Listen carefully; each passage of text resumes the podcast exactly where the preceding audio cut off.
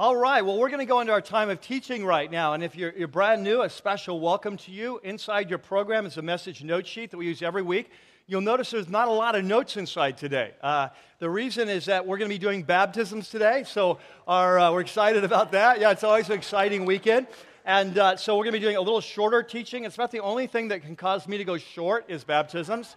Uh, and so there's not a lot of uh, fill in the blanks for that kind of thing, but there are some things you'll need in there. There'll definitely be some space for you to jot down notes as we, we go along. And so if you guys are ready to go, uh, I'm ready to, get, ready to jump in. You guys all set? All right, let's pray. And God, we're just excited to be here.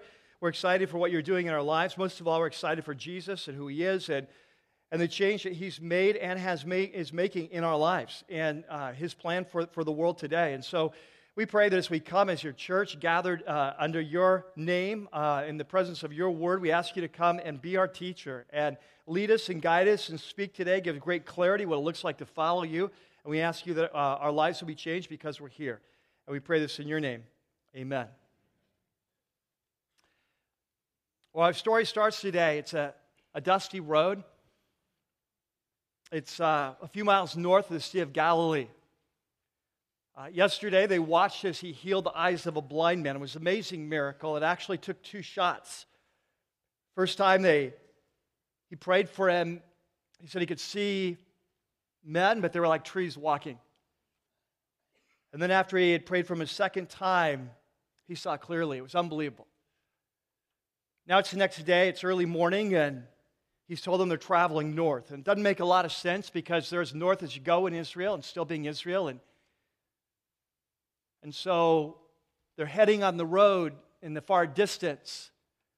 They see miles and miles away Mount Hermon, 9,000 feet tall, snow capped mountain year round.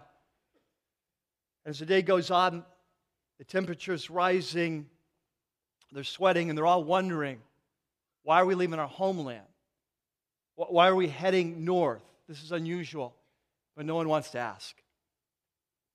As they get closer and closer, it becomes clear they're heading towards an ancient city called Caesarea Philippi. It was an ancient Greek city that had been there for hundreds of years before they were walking the road that day. It was a very famous city. The rabbis said that a God fearing Jew should never go there. It's kind of like Las Vegas. and yet here they were, headed towards kind of Sin City. Uh, the reason the rabbi said not to go there was a center of pagan worship. Before they were born, Herod the Great had built a huge temple there, white marble temple, to, to honor Caesar Augustus, who had been proclaimed by the Roman Senate to be a god. And now people went there every day to worship Caesar as God, to burn incense in his name. It was a place where Jews would not go. On top of that, it was a ancient site of pagan worship of the god Pan, the god that's half goat, half man, the god of nature, the god of water, the god of the fields, the god of the shepherds, the god of battle. When he would cry, it would create panic in the, the opposing armies. He was an erotic god. He was famous for his escapades with nymphs and women and even goats. Statues were being made of him having sex with goats. And so that's the sort of place where Jews would go. So there on the side of the mountain was this huge cavern, this huge cave. It was 65 feet wide, 50 feet tall. And out of it came, from the bowels of the earth, came a rushing river straight out of ground. And the ancient sod is a sacred site where sacrifices would be offered to Pan, niches carved in the walls, temples built there. And so it's to this pagan city, far from home, that they're being led to stay. And later in this day, they're going to be asked a question. It's going to be asked, it's a question that's going to change the direction of their lives forever. It's going to be a turning point. After today, their lives will never be the same again. Today we're continuing our series in the Gospel of Mark. And for those of you who are brand new, again, special welcome. We're so glad you're here. But this series, we're calling the first section of this series uh, Jesus the King. Uh, it's a story of the life and teaching of Jesus as seen through the eyes of one of the, the leaders, the early movement of Jesus. His name was Mark. He was a close personal friend of the Apostle Peter.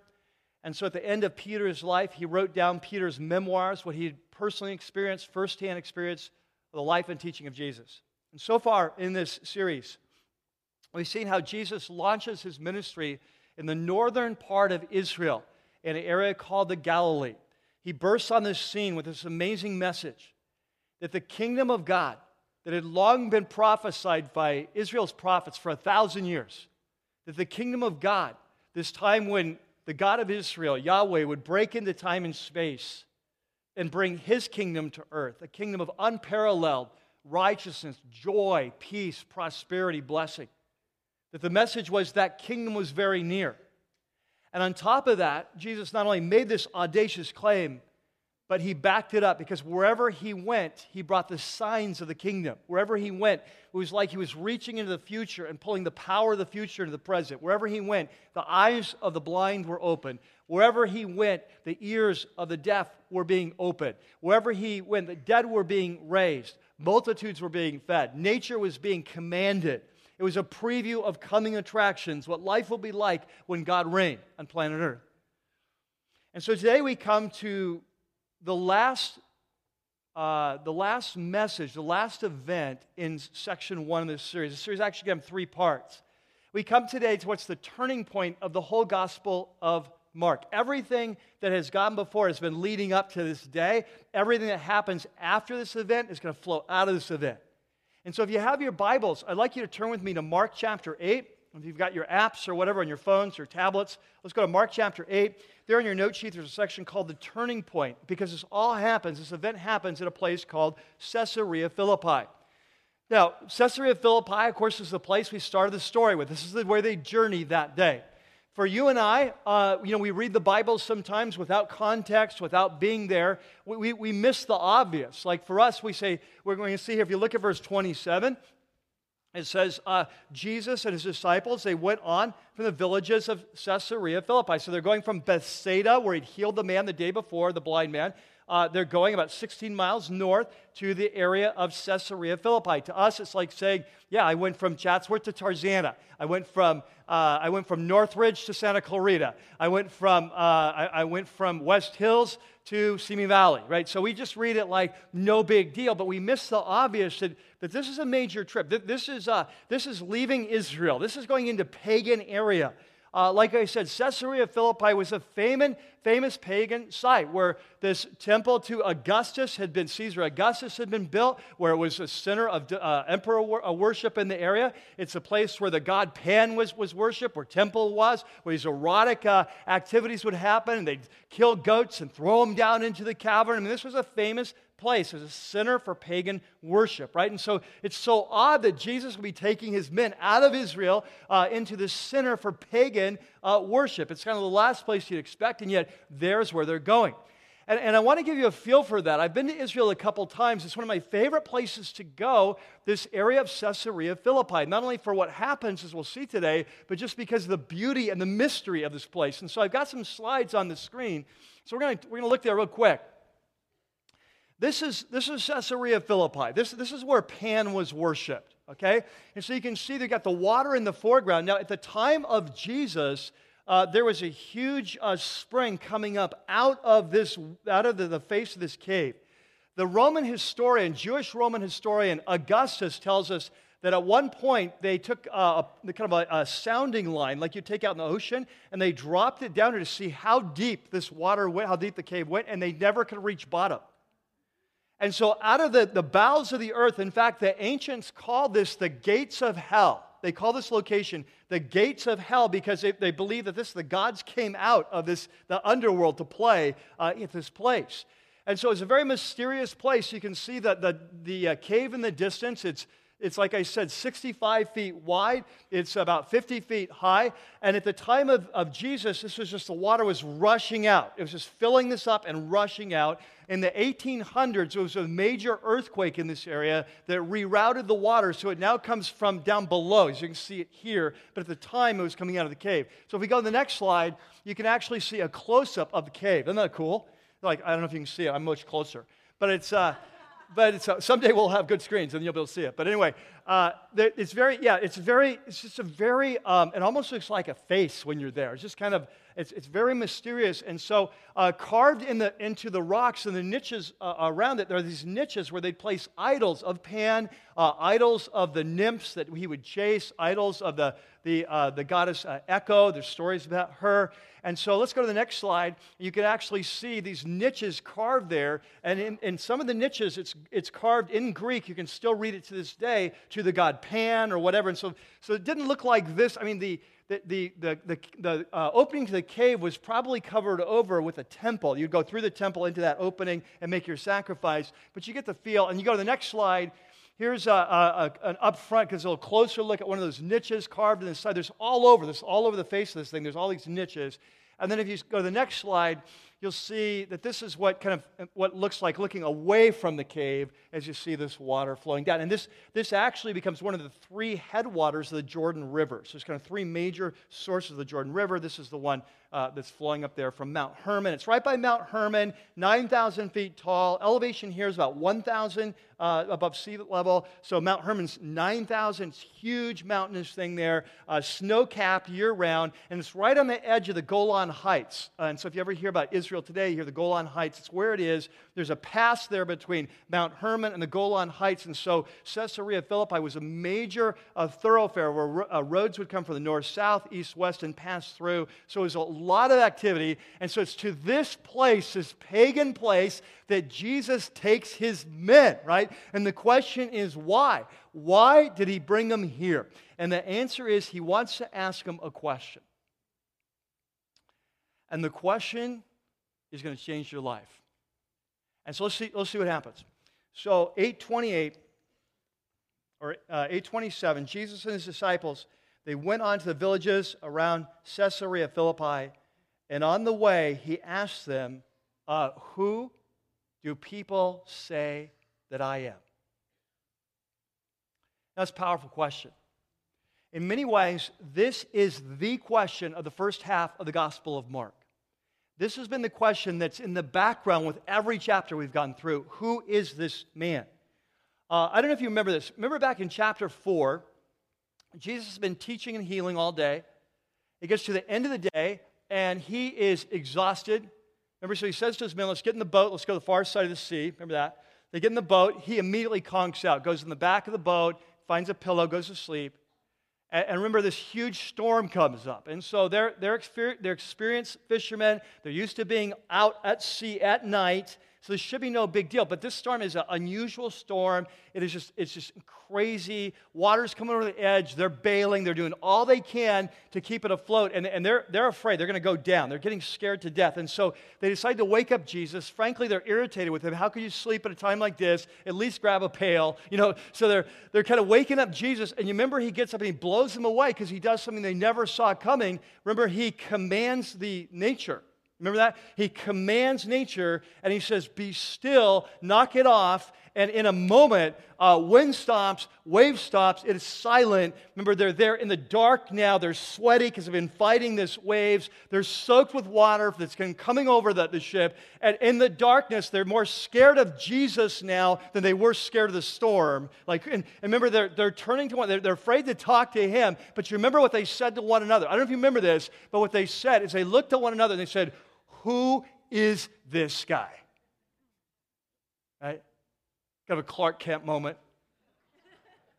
Who is this guy? So, so this has been the question of the Gospel of Mark. Like, who is this guy?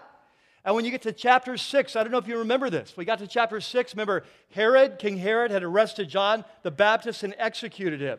And, and Mark says during that time, people were trying to figure out who Jesus was and everyone had their theory. And so he said some people thought that Jesus was uh, a prophet. Israel hadn't had a prophet in 400 years. They thought he was a prophet. Uh, some people thought that Jesus was one of the great prophets of the past come back to life, like, like Elijah, the great prophet who in the Old Testament had never really died. He had gone to heaven, remember, on a, on a fiery chariot. And so it was prophesied and by the prophet Malachi that before the end of time, he would come back. And so some thought this, he's Elijah. Others thought, no, I think he's Jeremiah. Uh, remember, Herod thought he was John the Baptist who was executed. I think he's come back. Right? So, so everyone's got this different. Th- the question: Who is this guy? See, this has been the question all through the first half of the Gospel of Mark: Is who is this man? And it's been all leading up to this event at Caesarea Philippi. And so, so here in verse 27, Jesus asked, Who do people say that I am? Like, what's the word on the street? What are the theories? And they said, Well, some say John the Baptist, and some say Elijah, and still others, one of the prophets. And then here comes the question. Here's a question that's going to change your lives. And the question is, yeah, but who, what about you? Who do you say that I am? And at this moment, or perhaps before, we're not sure, but, but Peter has a flash of insight, right? We're told clearly later that this flash of insight did not come from himself, that, that God was opening his eyes to the truth. Remember last week, we studied this miracle. Jesus heals the blind man, touches him the first time. What do you see? I see men, but they're like trees walking, kind of like the Ents, you know, Lord of the Rings. They're like men, like trees walking. It's like I, I, I can see, but I've got 22,000 vision. So Jesus touched him a second time and healed him. And, and like Dave shared last week, that, that most scholars believe that the reason Mark is including this particular event is not just because it was an amazing miracle, because it was a parable, a, a picture of the life of the disciples. They've been with Jesus for a couple years now. They're seeing all the miracles, but they're still blind. They need a touch. And that first touch, not the whole touch, but the first touch is going to come today. In fact, when, when Jesus asks this question, let, us look and see what, what Peter says. Peter says, he answers. He says, well, Jesus says, What about you? What do you say? And Peter answers, his flash of insight says, You are the what? Christ. You're the Christ. There in your note sheet is Matthew's account of this event.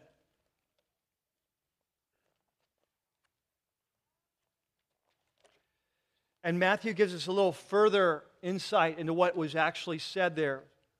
Mark gives us the abridged version. Matthew 16, you see on your note sheet? It says, Simon Peter answered, so, Jesus Who do you say that I am? And here's the answer. Simon Peter answered and said, You are the Christ. You're the Son of the living God. And then notice what Jesus says Blessed are you, Simon, son of Jonah, for this was not revealed to you by man. In other words, you didn't figure this out on your own. And he goes, Yes, but my, by my Father in heaven. So, so, what's happened in this moment for Peter and the rest of the disciples, God's opening their eyes that have been blind. And for the first time, they're beginning to get a glimpse of who Jesus is. Now, they're not there yet. They're going to need many other second touches later on.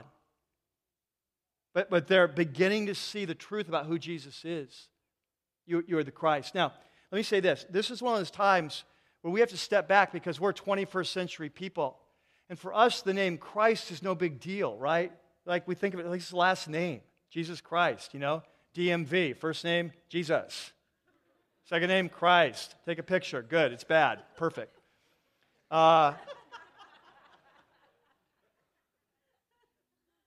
So for us, we think of Jesus Christ, like we hear that all the time, right? We either say it every day or we hear people swearing about every day, like Jesus Christ, no big deal. But remember that when, when Peter said this, Christ was not a name, it was a title. It was the Greek title. In Greek, the word is Christos. And Christos is the Hebrew equivalent of Mashiach or Messiah. That, that Christ is not a name, it's a title. It's referring to the great king that was prophesied that would one day come from the line of David, who would usher in the kingdom of God that we talked about earlier, turn all wrongs to right. And so, this is an amazing statement that Peter is making. It's the first time anyone in the Gospel of Mark is going to use this title. He's going to say, You are the Christ. Like it does, I know it doesn't look like it. I know you look like a carpenter from Nazareth.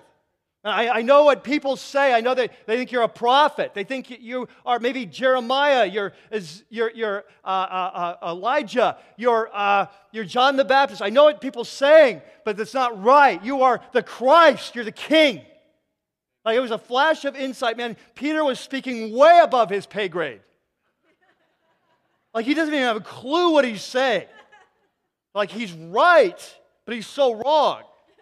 Right? And in the coming chapters, we're going to learn how wrong he was and how Jesus is going to have to redefine that for him, what it means he's the Christ. But in that moment, he saw the truth that you are the Christ. And here's what I want you to catch.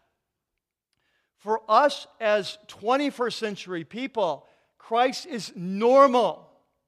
Jesus Christ. But here's what I want you to catch. If we step back in time, here's what I want you to catch. This is the first time in the Gospel of Mark that anyone has called Jesus the Christ. Prophet, yes. Holy man, yes. Miracle worker, yes. Rabbi, yes. Elijah, yes. Jeremiah, no one has dared to think of him as the great king, the son of David. And, and I, want you to, I want you to go with me back to where we started this series, very first week. Today's the last week of this first series. Let's go back to the first week. In that very first week, I want to remind you how Mark started this story. If you look on your note sheet there, right above the verse we just looked at, there, this is how Mark started the story. He says, the beginning, he says, I want to tell you the beginning of the gospel. And gospel means what? Good news. Remember, it was an imperial, and there was something big happened in the empire. A euangelion, a gospel would go out from the Caesar. Uh, something big's happening. So he says, This is the good news, the message of the new king. The, the euangelion, the gospel about Jesus Christ. Remember, Jesus, Yahweh is salvation. Christ, the king. He says, This is the message about Yahweh as salvation, who's Christ the king and, and then he's the Son of God. He's not just a man, he's more than a man. He's the God man. He's come to rescue us. So, so this is how Mark introduces the story. But Mark's writing 35 years after the events he's describing. You see, we're like in a huge play where the narrator is letting us in at the start of the play what's going on. We're the audience looking in, reading this story from the outside in. And what Mark is doing as an audience, he's letting us into this story as he builds chapter after chapter of evidence of who Jesus is. He says, let, let, me, as the narrator, start the story. The story is about this man named Jesus Christ the King. He's the Son of God. He says, Let me take you on a journey how I've come to that conclusion. Let, let, me take you on the, let, let me take you with those first disciples. They met him by the Sea of Galilee, right? And he said, Follow me. Let me, let me walk with him. Let me show you how they didn't understand for so many years who he was. And, and, and, so we've gone through chapter one. We've seen the compassion of him as he touches out and, and, and, reaches the leper and heals that leper. We've seen him in chapter two as he forgives the, the sins of this man being let down through, through, the, uh, through the roof. Right? We watch him confront the religious leaders with great courage and boldness of his day and tell them they're all wrong. We, we've watched as he's taught the crowds, this amazing teacher, like no one's ever spoke like this man. We watched him command the seas and raise the dead and open the eyes of the blind and open the ears of the deaf and raise the lame and feed the multitudes. And we watched him, and Mark is building his case. He's building his case that this man, he is the Christ, and he's leading us up. Everything in this, in this gospel has been leading us to this place where we stand with the disciples at Caesarea Philippi, and our eyes are open, and we realize who Jesus is. That he is more than a great prophet, that he is more than a great man, that he's more than Elijah, he's more than a Jeremiah. He's more than a John the Baptist. That this is the creator of the universe. This is the great king. Amen? Amen. And so, so stop and stop and think with me. So, so think with me about these two questions then. These two questions, right? The first question Jesus asked is, Who do people say that I am? What's the word on the street? And, and so the answers that are given are much like the answers that would be given in our day today, right? Like if you were to ask, take, you know, kind of go out and do a random interview in the crowd, and you say, What do you think about Jesus? I think the answers today would be very similar to the answers to then. That uh, there would be some people today, like the religious leaders then, that say Jesus is the bane of the universe, that he's just He's just kind of this fake uh, prophet, evil man, uh, created this uh, religion that's been the bane of the universe. There's, there's some in our culture who would say that today. I get that. But, but I think most people, if you ask them, your friends, your neighbors, your coworkers, who is Jesus, I think that for the most part, they would have a positive attitude towards Jesus. Uh, they may not like Christians, which I understand because a lot of Christians I don't like. But um, there's, a, there's, uh, there's, you know, because they're, they're not like Jesus, you know, not really growing, whatever. But uh, that there's, they would not like Christians, but most people, even non believers, would like Jesus, right? Here's what I want you to catch. In his day, the word on the street was Jesus was very popular.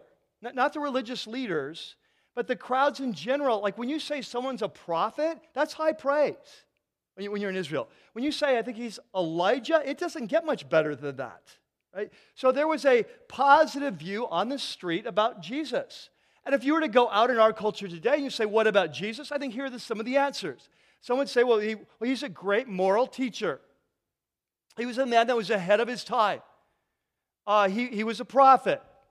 Uh, he, he was, uh, uh some circles, a created being, the first created being, or something. Uh, a lot of people today would say, I think he's an enlightened spiritual man, that the force was with him. You know?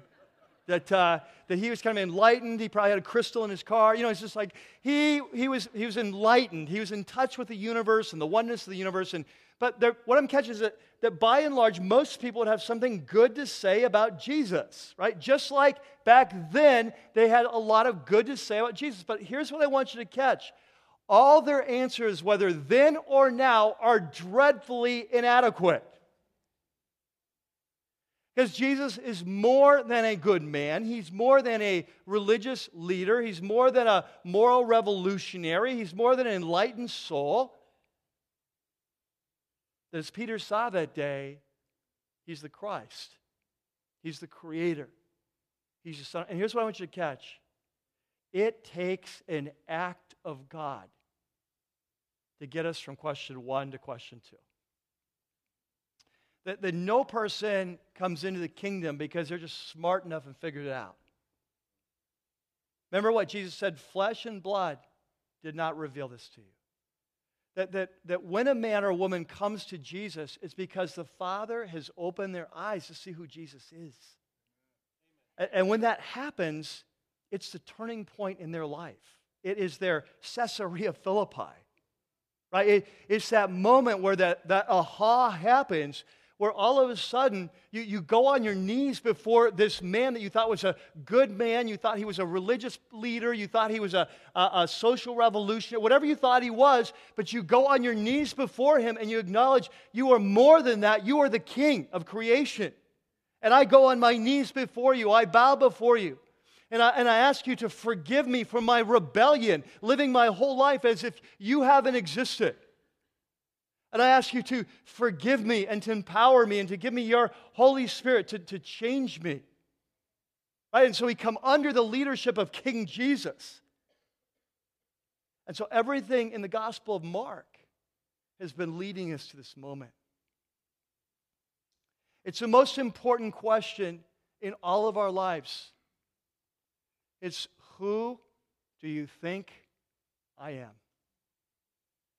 And sooner or later, we have to stop answering, well, let me tell you what so and so thinks. Let me tell you what so and so thinks. Because sooner or later, Jesus is going to look us in the eye and say, yeah, but who do you say that I am? And that is a destiny defining moment when that happens. And this weekend, we have the privilege of baptizing 25 people here at Rocky Peak who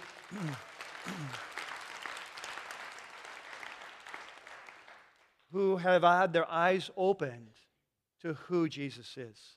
25 people that, when you say, Who do you say I am? they are answering back, You are the Christ, the Son of the living God, and I'm coming under your leadership. And I ask you to forgive me for all crimes against the kingdom. I ask you to give me the gift of your Holy Spirit. I want to die with you in baptism, being buried to my old life, rise with you to a new life. I want to be washed in a spiritual bath of all my sins. I want to be made new, and I want to rule with you in this life and the next. I want a part of that future. And so, Jesus, when he left, he gave us an assignment as his church, and he said, I want you to go into all the world, and I want you to share this message of Caesarea Philippi. Share the message of who I am and why I've come. And he said, when people, when their eyes are open and, and they, they want to follow me, so the first step is to baptize them. See, baptism is our Caesarea Philippi. It's that moment where we turn from the other gods that we have served, whether the gods of other religion like Pan, or whether the traditional gods of the human race, that thing that we worship as our ultimate value in our life, whether it's our, our money, whether it's sex, whether it's pleasure, whether it's possessions, whether it's a person, whether it's prestige, whether it's power, the gods of the human race, we, we say, I forsake all other gods. And Jesus, you alone are my God, and you're my King, and I come under your leadership. And so this weekend, we have that privilege of witnessing a Caesarea Philippi turning point event in the life of these people. We had uh, uh, seven last night, we had eight last service, we have nine this service, maybe 10. Um, and so uh, we're going to be going into a time of, uh, of worship and baptism now. So the band's going to be coming out, and they're going to be leading us. Uh, actually, they're just going to be singing over us a, a, song right now about Jesus. And I just want you just to, to use this time to prepare your own heart for baptism. It's a time of great celebration for us as a church. And so, uh, if you're here to be baptized today, you can make your way down to the front at this time as we go into this time of reflection.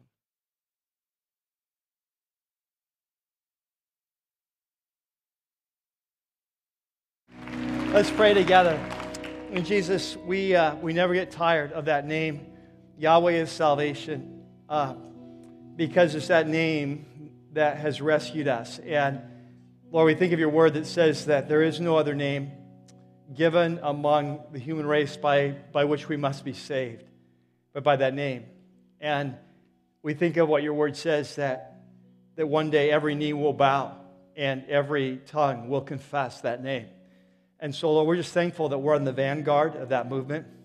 We're thankful for your mercy and grace that nothing special about us, but just because of your love, that you have chosen to reveal yourself to us, that we've seen that you are the Christ, and it's changed our lives. And Lord, we want to be those people who are pursuing you, loving you, growing to be like you, making a difference in this world, uh, loving others, helping others to come and to experience you.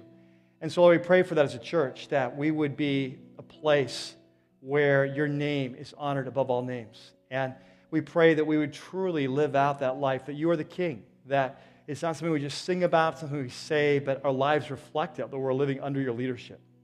Forgive us for the times when we fail. We pray you'd strengthen us so that we could follow more closely. And we pray this in Christ's name. Amen.